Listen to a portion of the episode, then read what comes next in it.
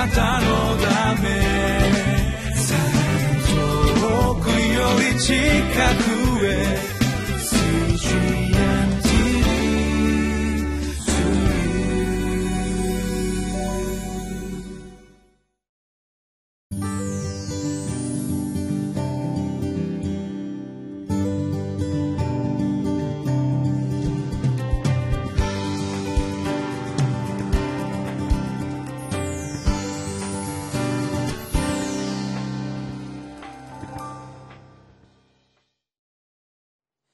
皆さんこんにちは。いかがお過ごしでしょうか？上野芝キリスト教会の三好明久です。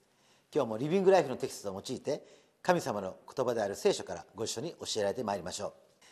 本日は7月7日木曜日。テキストはヨハネの手紙第14章11節から21節。タイトルは神が愛してくださったので私たちも愛しますです。私たちがアメリカで勉強している時にこのある時、えーキャンプのですね夏の前にキャンプ場の掃除に行きました。キャンパスにいるこのアメリカ人の子どもたちと一緒にこのバスに乗ってですねそしてこのケンタッキーのキャンプ場まで行きましてそして、え何泊かしてですね掃除をしました。そしてですねこの奉仕を終えて帰ってくるシカゴにこの戻っていく途中来る途中に我々ですねピザハットに入ったわけです。でアメリカのピザハットはですね食べ放題なんですよね。そしてこの真ん中にですねこのいろんな種類のこのピザが乗っているわけです。そしてですね私なんかピザ大好きですからね、えー、あの一生懸命こう食べたんですけどふと気づくとですねそのアメリカ人の子供たちはですねなんとこのチーズピザしか食べてないんですよね、えー、いろんな種類のピザがあるにもかかわらずこのチーズだけが乗っているあの真っ白なですねこのチーズピザしか食べないんです。で私がですねどうして食べないんだって言ったらですね、まあ、美味しいかどうかわからないっていうわけですよね。そしていつも食べ慣れているものを食べるってよく考えてみたらですね子供はそういったもんじゃないかなと思うんですね。そして大人になってくるとピザもですねコンボとかですね いろいろいやいろんな種類のですねものを楽しむことができる。私たちもですねこの互いに愛し合いなさいという時にこの多様性というものを喜ぶ。そしてそれを楽しむ、えこのことが重要なんではないか。そのことについて今日は教えられてまいりましょう。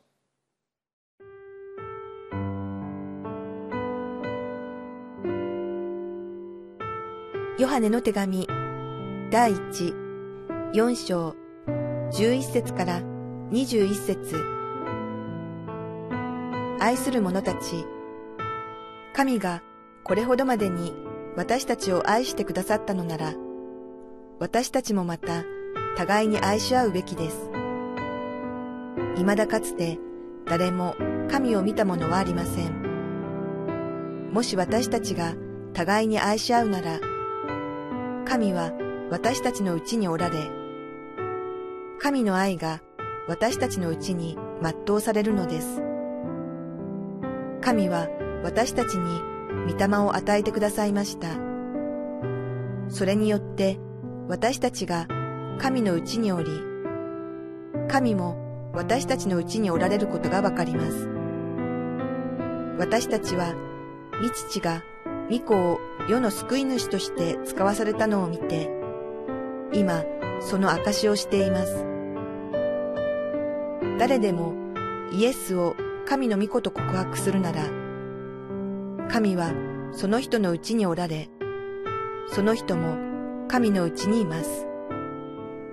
私たちは私たちに対する神の愛を知り、また信じています。神は愛です。愛のうちにいる者は神のうちにおり、神もその人のうちにおられます。このことによって愛が私たちにおいても完全なものとなりました。それは私たちが裁きの日にも大胆さを持つことができるためです。なぜなら私たちもこの世にあってキリストと同じようなものであるからです。愛には恐れがありません。全き愛は恐れを締め出します。なぜなら、恐れには刑罰が伴っているからです。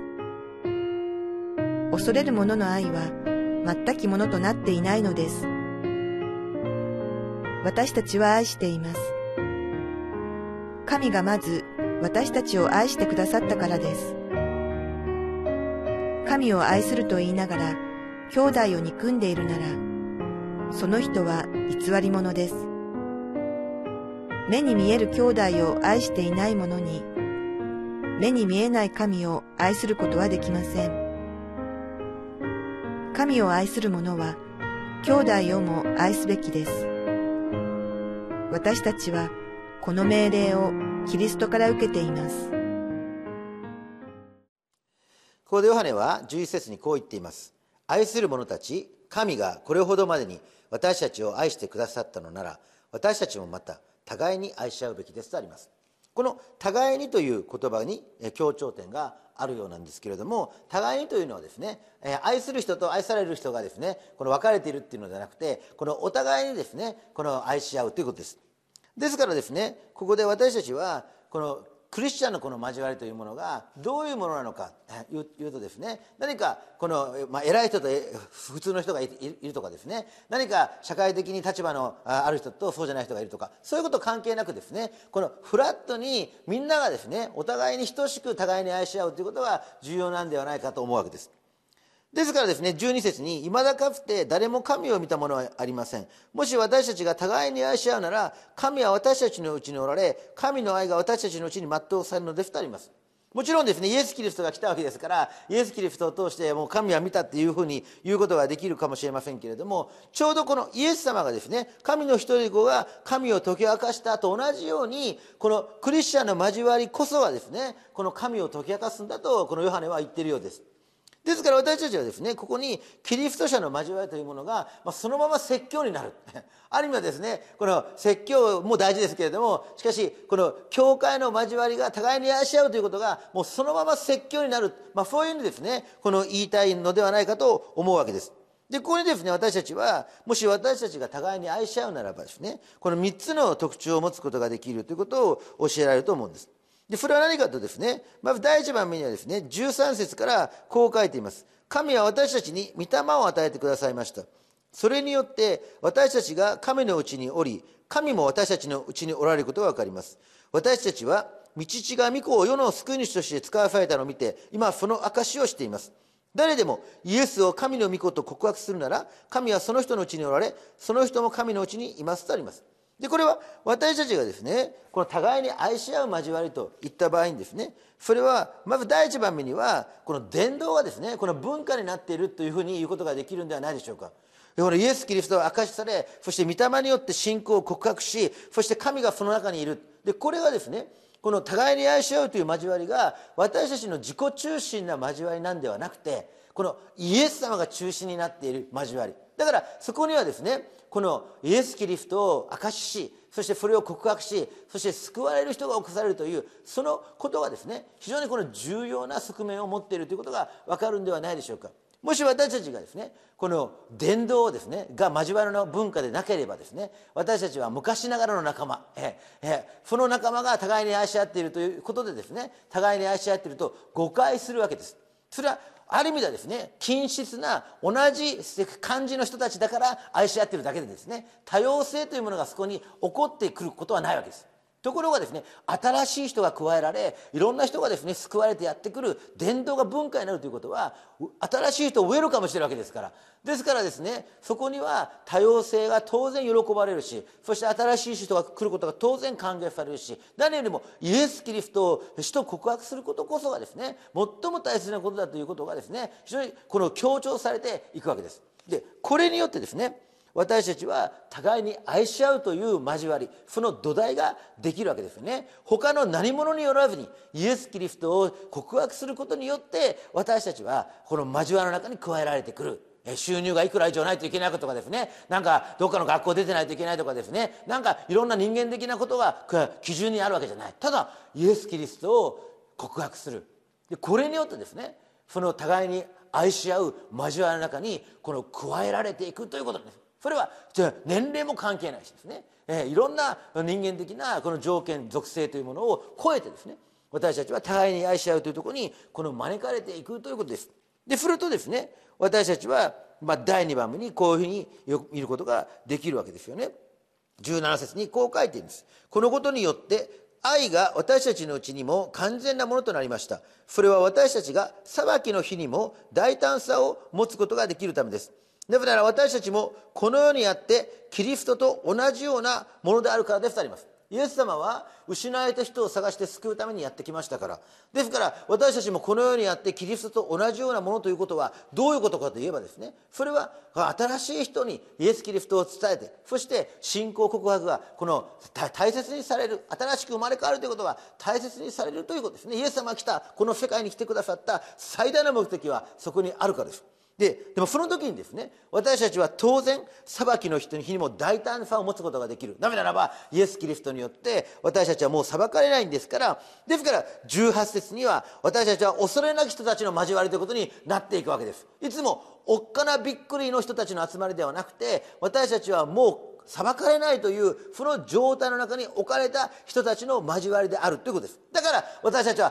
互いに愛し合うことができるわけです。もし人間的なものによっていつも仲間からどう裁かれたらどうしようっていうそういう恐れがあったらですね私たちは互いに愛し合うことはできません。いつも裁かれないためにはどうしたらいいだろうか、ね、教会にやってきてもですねいつも人の顔色を伺うことになってしまうんです。でもイエス・キリストを信じるということが、まあ、この交わりの中に入る唯一の条件だとすればです。私たちは恐れる必要が全くなくなるわけです。神も私たちを裁かない。私たちも互いに裁かない。だからその愛は恐れがないんです。18節に愛には恐れがありません。全く愛は恐れを締め出します。なぜなら恐れには刑罰が伴っているからです。恐れる者の愛は全くものとなっていないのです。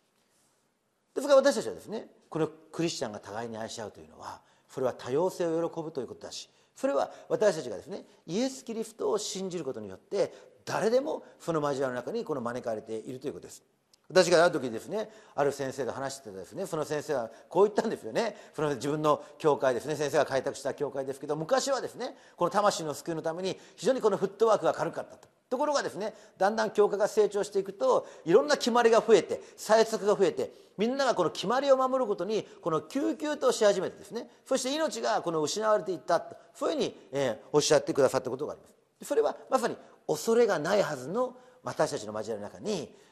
ルールを守らなければいけないというですね。この恐れが支配するようになる。でこれはですね私たちが互いに愛し合えなくなっていく。その大きな原因なんではないでしょうか。ですから私たちはですねイエス・キリストを述べ伝えそして救われる人がですねどんどんとこの交わりの中に加わっていく時にそんなルールとかですね決まりとか立法主義に陥ることではなくていつも恐れなく神の愛を分かち合う交わりが生まれていくわけです。すると3番目に19節にこう書いている。私たちは愛しています。神がまず私たちを愛してくださったからです。神の愛にいつも感謝している。そして神がまず私たちを愛してくださった。いつもそのことが中心になってですね。私たちは神の愛に感謝している。その時に私たちは本当に互いに愛し合う交わりが生まれてくるんではないでしょうか。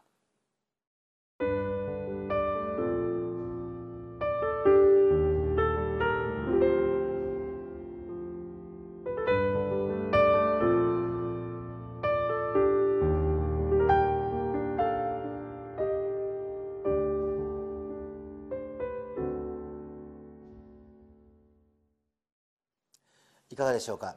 私たちがもし愛することのできない兄弟姉妹がいるとしても私たちがですねこのイエス・キリストの素晴らしい恵みを覚える時にこのさらに新しくイエス・キリストを信じて